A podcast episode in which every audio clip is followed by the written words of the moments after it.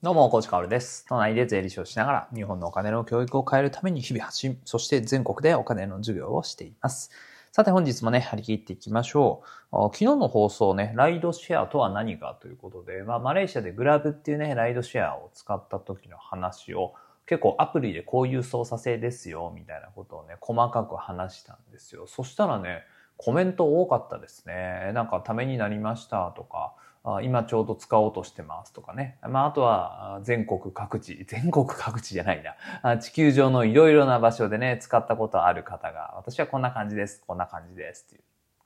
ね、発信というかコメントをしてくれて、まあコメントも含めて学びだよなって思いますので、えーなんか思うところがあったらね、まあコメントをしてくれたらなと思います。まああとはね、えーこう、ボイシーのコメント欄だけだともったいないですからね、えー先月も発信力セミナー、人生を変える資産を増やす発信力セミナー、あーしましたけど、まあぜひぜひプラットフォーム、ー X とかね、えーあとは YouTube とか、あるいは音声配信とか、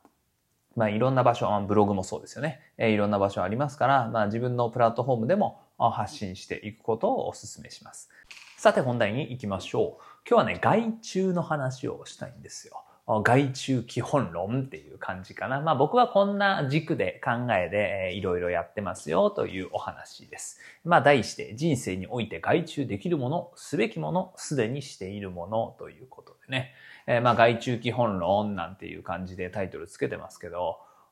まあ外注の話するのはまずは定義ですかね。え外注の定義はお金を支払ったことによって何か代行してもらうっていう感じです。まあ僕がしているものの代表だと、やっぱりこれはあコミュニティ運営とかね、まああとは僕のマネージメント業務とかね、えまあそういうものはまあ外注、まあ給料っていう場合もあるけれど、あまあお金を支払ったことによって、えやってもらってることはたくさんあるわけですよね。公式ブログの編集とか、あまあデザインとかもそうだし、あとは YouTube のサムネイルとか編集とかもそうだし、まあそういうものっていうのは、まあなるべく僕はお金を支払って、えーいろいろと代行してもらうようにしています。なぜなら、僕だけしかできないことをやりたいじゃないですか。僕だけしかできないことを僕がやった方が世の中にとってインパクトを与えられるので、えー僕ができて他の人もできることを僕がやるべきじゃないと思ってるんですよね。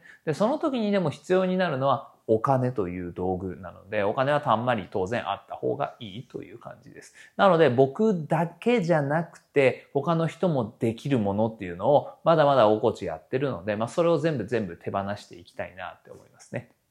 まあめちゃくちゃ脱線しますけど、その最たるものはやっぱり税理士業務だったりしますね。なぜ僕がお金の教育をやってるかって言ったら、これできる人あんまりいないんだよね。一方で税理士業務っていうのは税理士8万人いますから、そして税理士業界で働いてる人は何十万人といますからね、できる人いっぱいいるんですよ。だから僕がやる業務ではないなと思いつつも、とはいえ、まあ、僕じゃなきゃ嫌だっていうね、クライアントさんもまだまだいますので、まあ、ここはね、えーなんとか折り合いをつけながらね、えーやっていきたいなと。まあ、何よりも僕のライスワークですからね、僕の生活資金を稼ぎ出す仕事なので、まあ、完全にゼロにはできないんだけれど、まあでも、もうちょっと考えていきたいところだなと。まあ、ここれがね、完全に手放すことができれば、結構時間浮きますからね。うん、まあ時間とその頭の中のリソースも結構浮いたりするの、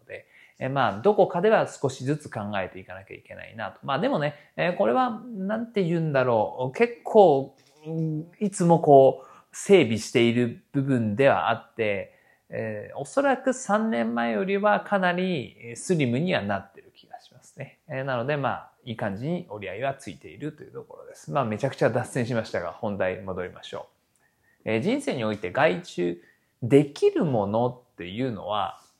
考え方によっては全部ですよね。お金さえあれば多分ほぼ全てのことが外注できるはずなんですよね。まあだから身体的なもの、ご飯を食べるとか、あとはトイレに行くとか、体を洗うみたいなものは外注できないけど、自分の身体から離れたものっていうのは、まあ、全て外注できるはずなんです。理論上。なぜならインターネットがあるからですね。まあとにかく外注っていうのはマッチングが全てで、ああ、俺これやりたくないなっていう人と、いや、それお金もらえればやりますよっていう人がマッチングさえすれば成立するんですよね。で、昔はインターネットがなかったからそんなマッチングっていうのはできなかったんだけど、インターネットのおかげでマッチングがもうガンガン成立するようになったと。まあ何がね、この時代の、外中時代の代表選手かなって思ってね、思いを巡らせて、え、いたところですね。やっぱり退職代行とかが結構最たるものなのかなって思いますね。あ、それも外注しちゃうんだみたいなね。だってもう職業として成立しているし、退職代行を使う人って結構いるからね。いや、だから、ああ、そういう感じね、と。外注っていうのはもうその気になれば、ほぼ何でもできるんだなっていうのが、まず一つの答えなのかなと思います。じゃあ、外注すべきものってっていうのは何なのかっていうと、まあ僕の軸は、さっきも言った通りね、自分がやるべきではないものすべてっていうのはすべきだと思います。まあできるかどうかは別としてすべきだと思いますね。あなたにはあなたにしかできないことっていうのは必ずあるんですよ。僕には僕にしかできないことっていうのがある。それは自覚しているわけです。でもこれはまあ自己分析とかね、えー、自分のスキルの棚卸しとかにもつながってくるので、えー、ぜひ自分にしかできないものっていうのをしっかり見極めてほしいなと思います。そしてそこのためにお金を使って時間を浮かせていく。これがまあ外注の基本というかね、外注の最適解なんだろうと思っています。ただね、まあ自分の棚卸しとかしなくても、あなたにしかできないことっていうのはもう確実にあって、家族と過ごすとかね、あなたにしかできない。子育てとかもあなたにしかできない。我が子に愛を与えるとかもあなたにしかできないことなので、えまあ、こういうことを考えていくとね、人生において何が大切なのかっていうところにぶち当たっていくんだけれど、まあ、それ以外のものは外注できると幸せだよねっていうのが僕の考え方です。じゃあ最後に、すでに外注しているものですね。これ考えたいんですよ。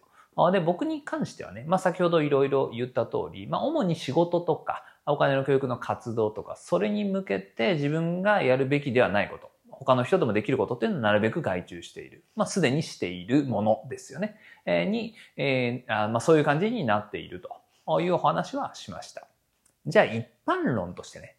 人間は、まあ、人間というか、現代日本人は何を外注しているのかっていう話ね。まあ、これはね、結構視野を広く持ってほしいんですけど、例えば移動とか外注してますよね。だって人間には足があるから足で移動できるんだけれど、みんな電車乗るでしょ。ね。タクシー乗るでしょ。新幹線乗るでしょ。これ外注に他ならないわけですね。あとは、家の確保とかも外注してますよね。だってその辺にテント立ててさ、寝れるわけじゃん。でもそれをやらずに、えもっとね、快適かつもっと効率的に寝床を確保したいから僕たちは家賃を払ってお金を払って家を確保してもらってるんですよね。これも外注と言えるわけです。で、えー、もっと言うとね、まあ、この文脈というか、この視点で発信も結構展開しなきゃいけないなと最近思った、気づいたところが、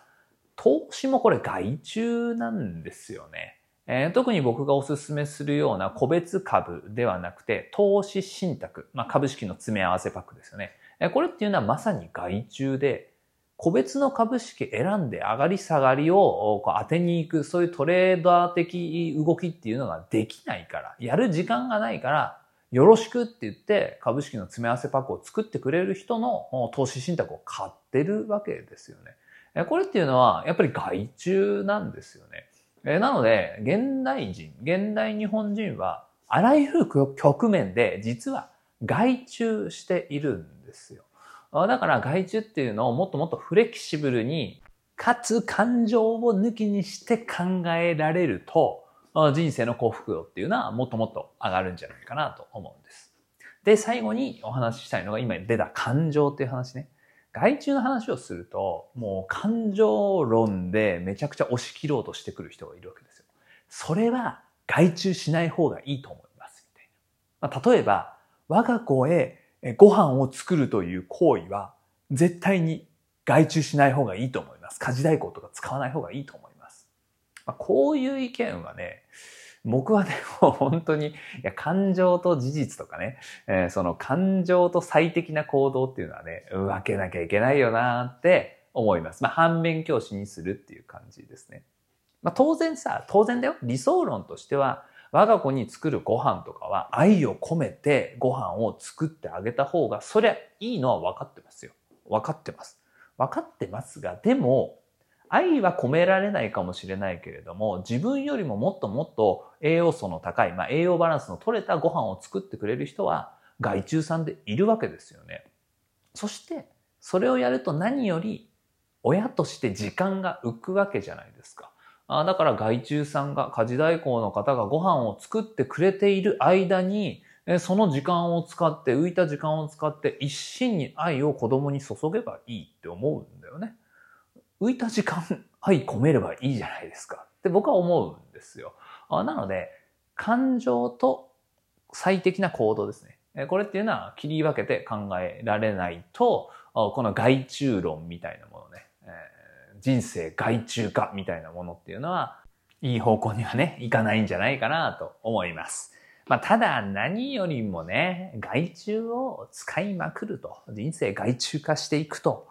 いうことはめちゃくちゃお金がかかるんですよ。なのでまあ、どんな結論だよ。無理やりだなって自分でも思いますけど、お金について学んでね、まあお金の扱い方上手になって、そして稼ぐ力を増やして、お金でお金を増やす力も増やして、えー、よりね、え、人生の幸福度を上げていければいいんじゃないかなと思うんですよね。まあお金っていうのはさ、まあ道具として扱い方の基礎みたいなものがあるし、それを使って何かをするっていう時も基礎的なものはあると思うんですけど、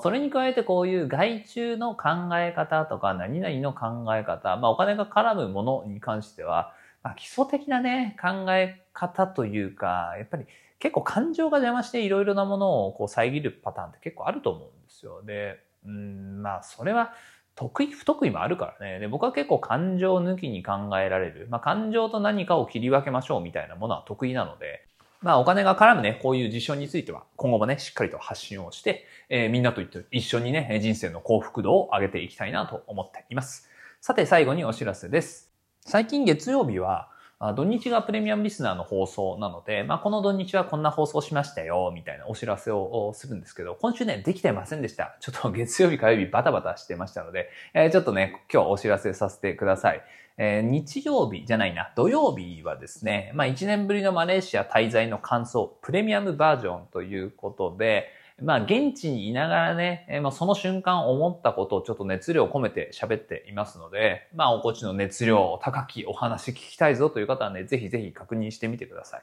えー、そして日曜日は、えー、日本人学校でね、今回お金の授業をしてきたわけですけど、質問たくさんいただくんですよ。日本で授業をするときよりもやっぱ質問が多いんだよね。その中で、まあ、可能な限りね、授業を思い出しながら、まあこれも現地にいる間に取ったんですけど、一人でこういう質問がありました、ああいう質問がありましたということで、えー、一つずつ子供たちにどんなことを聞かれて、そしてどんなことを答えたかっていうのをね、え、これ何分ぐらい喋ってる ?37 分